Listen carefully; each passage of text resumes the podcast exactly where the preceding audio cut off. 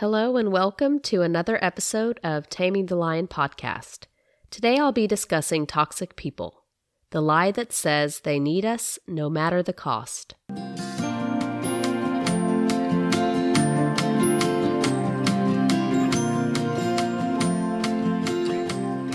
1 Peter 5, verse 8 says this Be sober, be vigilant, because your adversary the devil, as a roaring lion, walketh about, seeking whom he may devour. I am your host, Brittany, and on today's episode, we will take one of his lies and turn it on its head, uncovering the myth and unlocking the truth of what God's Word has to say about it. Are you ready? Let's get going.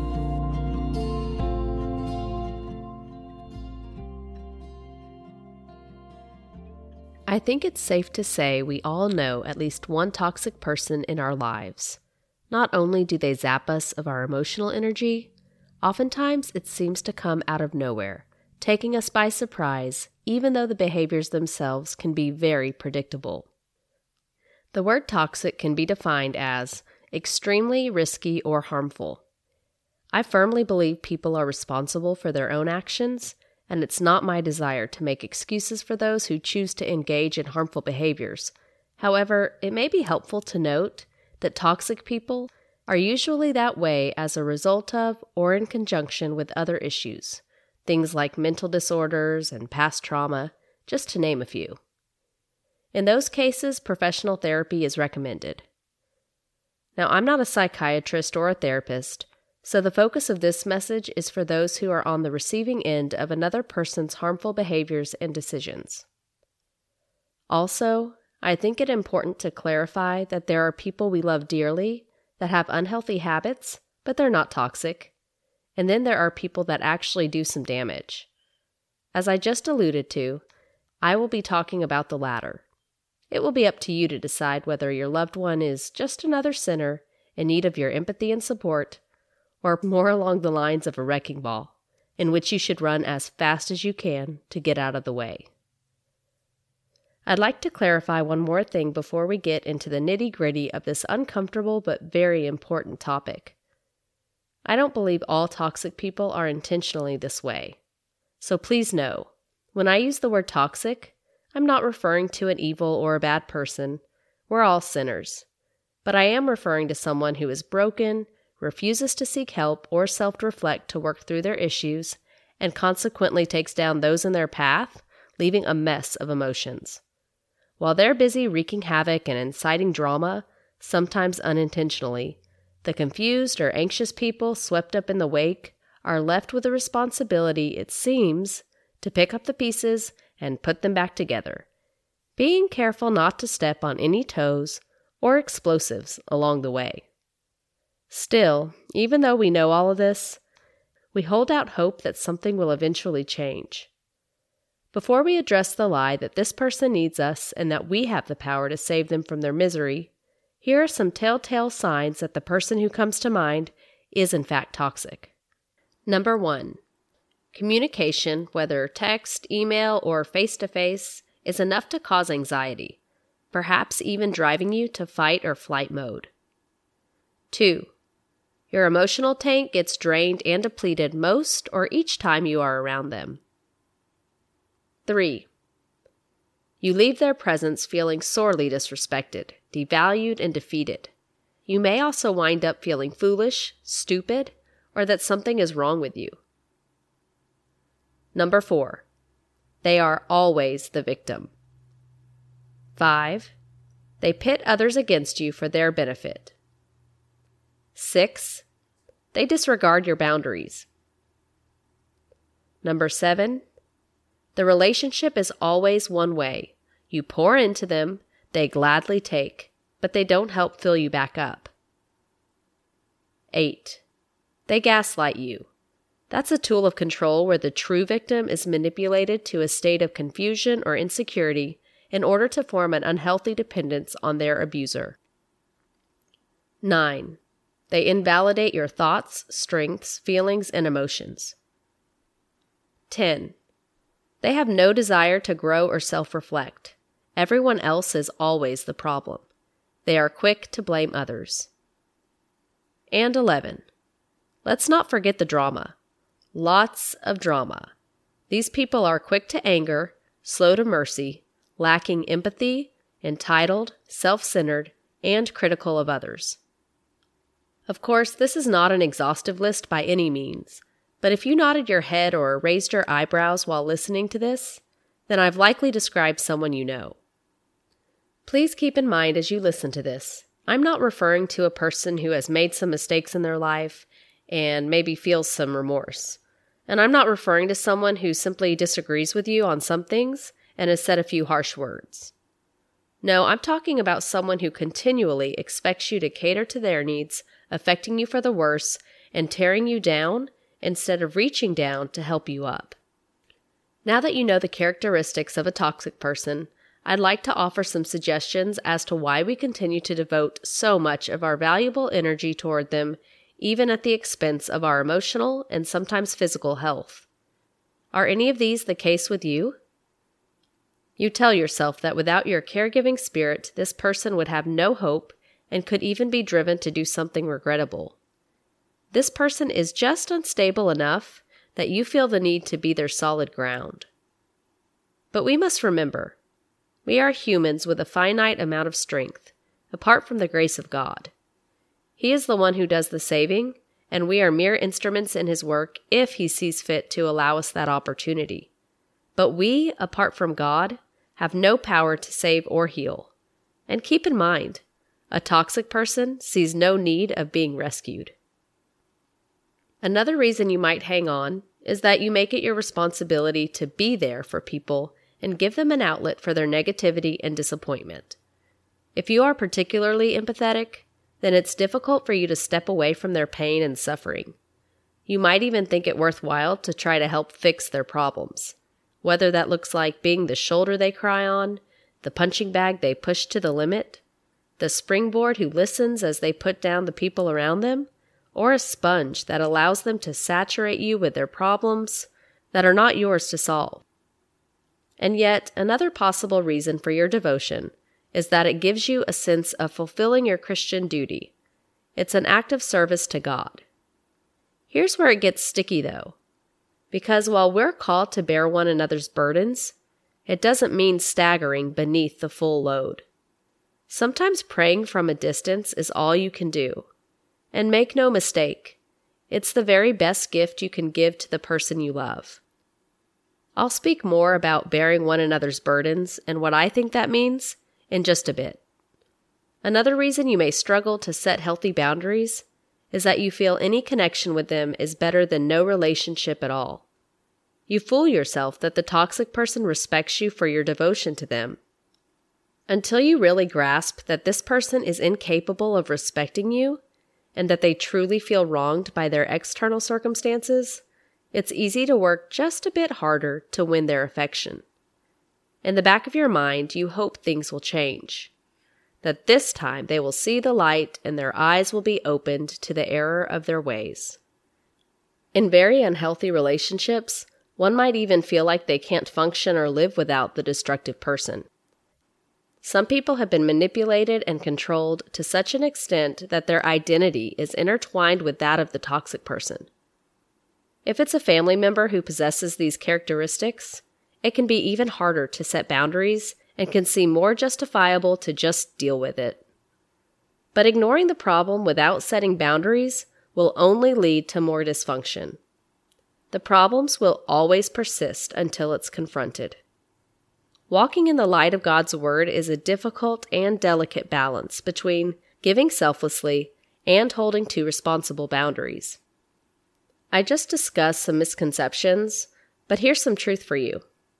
Did you know that you're actually doing a disservice to your toxic loved one when you allow them to treat you badly?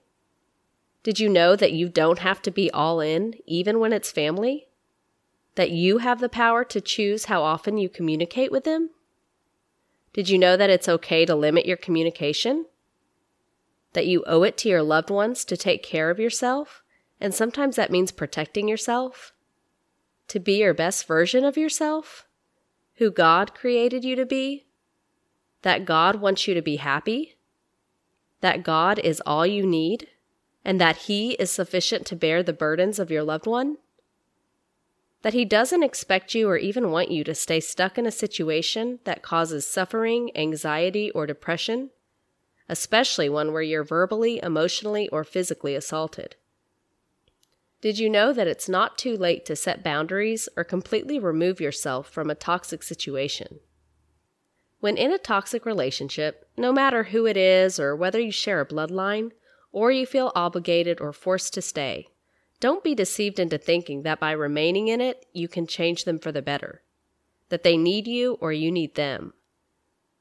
Only when someone is genuinely willing, actively seeking, and ready to take physical action steps to get help can we have the influence to guide them. Even then, our influence is still limited to pointing them to Christ through our own Christ like behavior. Galatians 5, verse 22 says, The fruit of the Spirit is love, joy, peace, long suffering, gentleness, goodness, faith, meekness, and temperance. This is who we should strive to be and characteristics of the company we should strive to keep.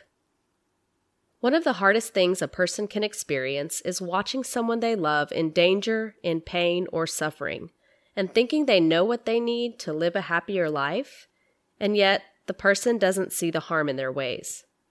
In this situation, we have to protect ourselves. In short, we're not God, and only He can fulfill. In this state, the only thing we are doing is giving them permission to use up our resources energy, time, and emotions. Someone who has been misled and deceived by the devil to repeatedly think they are a victim is not in a position to self reflect, grow, or change. With toxic people, they're not asking for help because they're not the problem. At least that's the way they see it. Sometimes the help offered to a toxic person can even be perceived as a threat. For instance, how dare you imply that there may be an issue? Who are you to judge?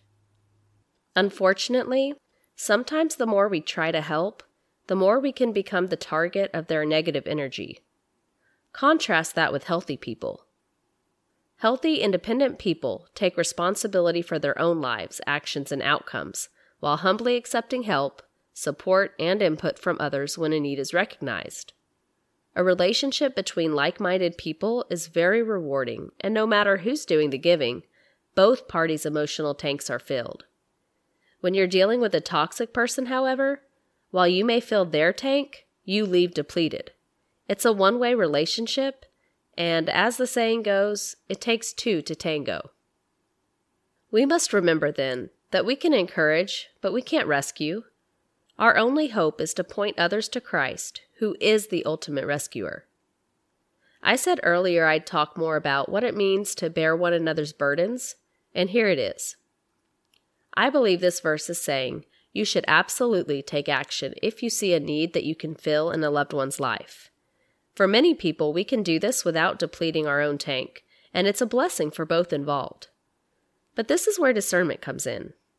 For someone that doesn't see themselves as having a problem and is not asking for your help, your efforts may not have the payoff you seek. It can be helpful to remember that whatever we do, we're to do it as unto the Lord and not for men, and not for praise or self gratification.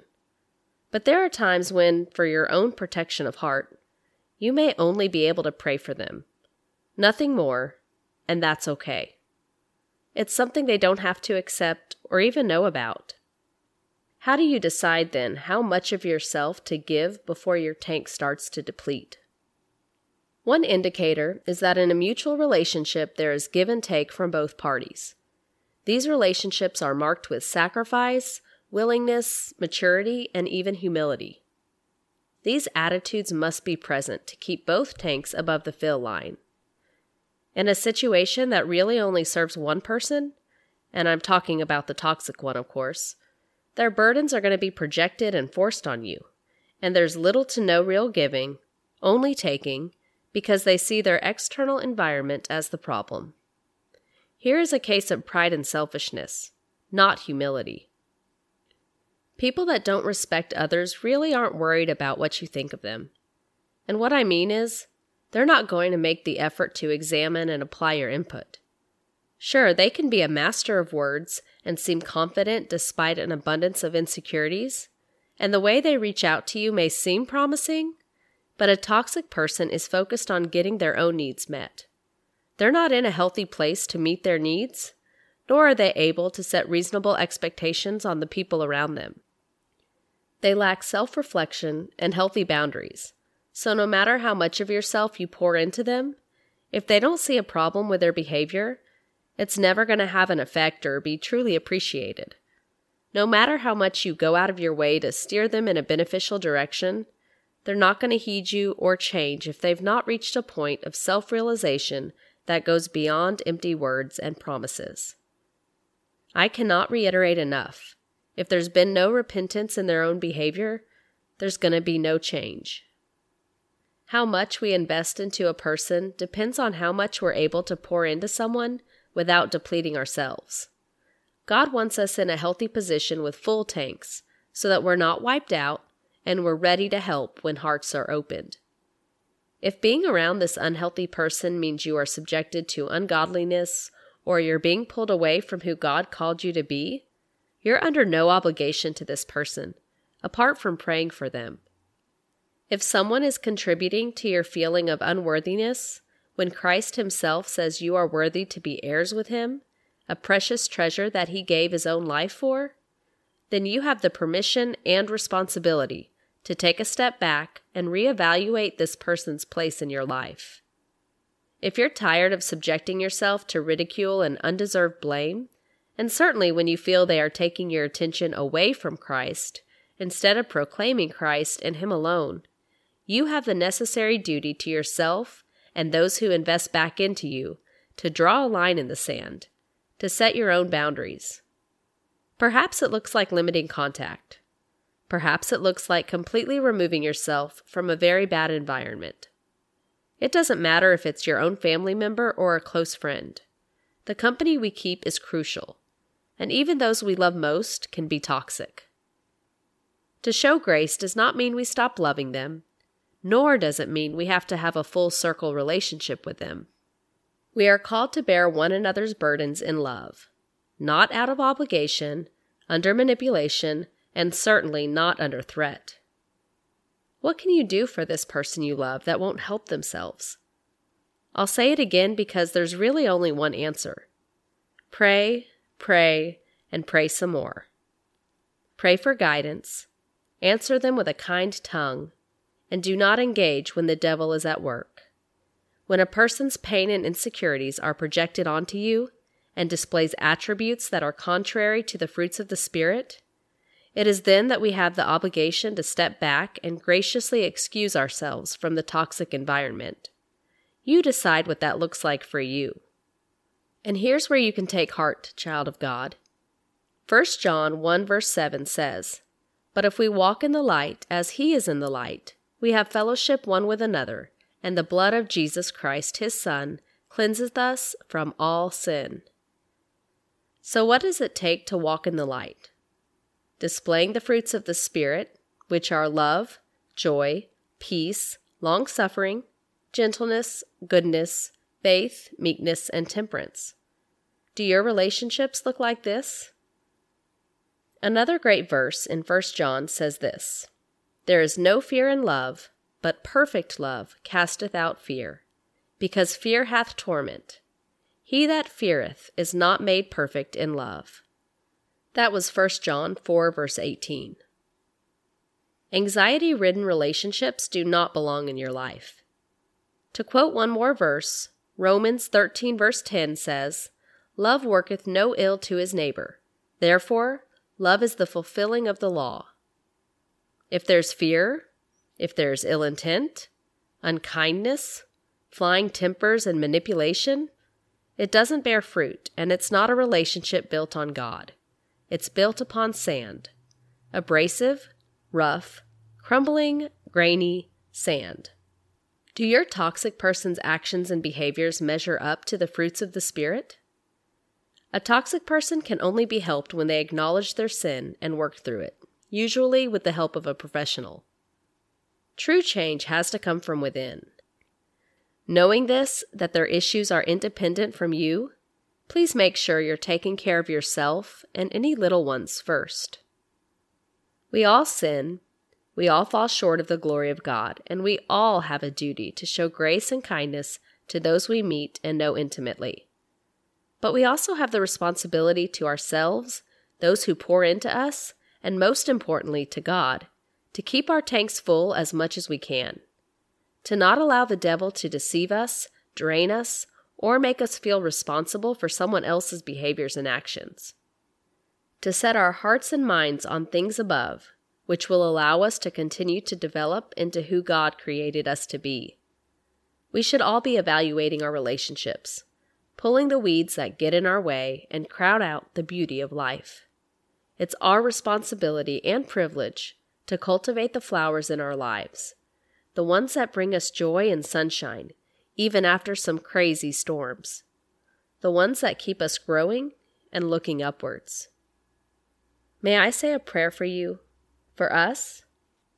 Father God, sometimes we are faced with stressful situations. In these situations, anxiety and fear may set in along with confusion and frustration. Lord, we want to help those we love, but oftentimes we feel our hands are tied and we don't know what to do. So we pray to you now that you will open their heart and mind to receive the instruction of those who care most, that you might provide them the help they need to see the error of their ways, that you might minister to their hearts. And Father, we also pray for those on the receiving end to have the courage to set boundaries, the wisdom to know how to communicate, and the strength to step back when necessary. In Jesus' name, amen. Like what you just heard, or know someone that could benefit from this message of hope? Then please take a quick moment to pass along the encouragement by following and sharing this channel. Through God's grace filled word, we can tame the lion. You got this.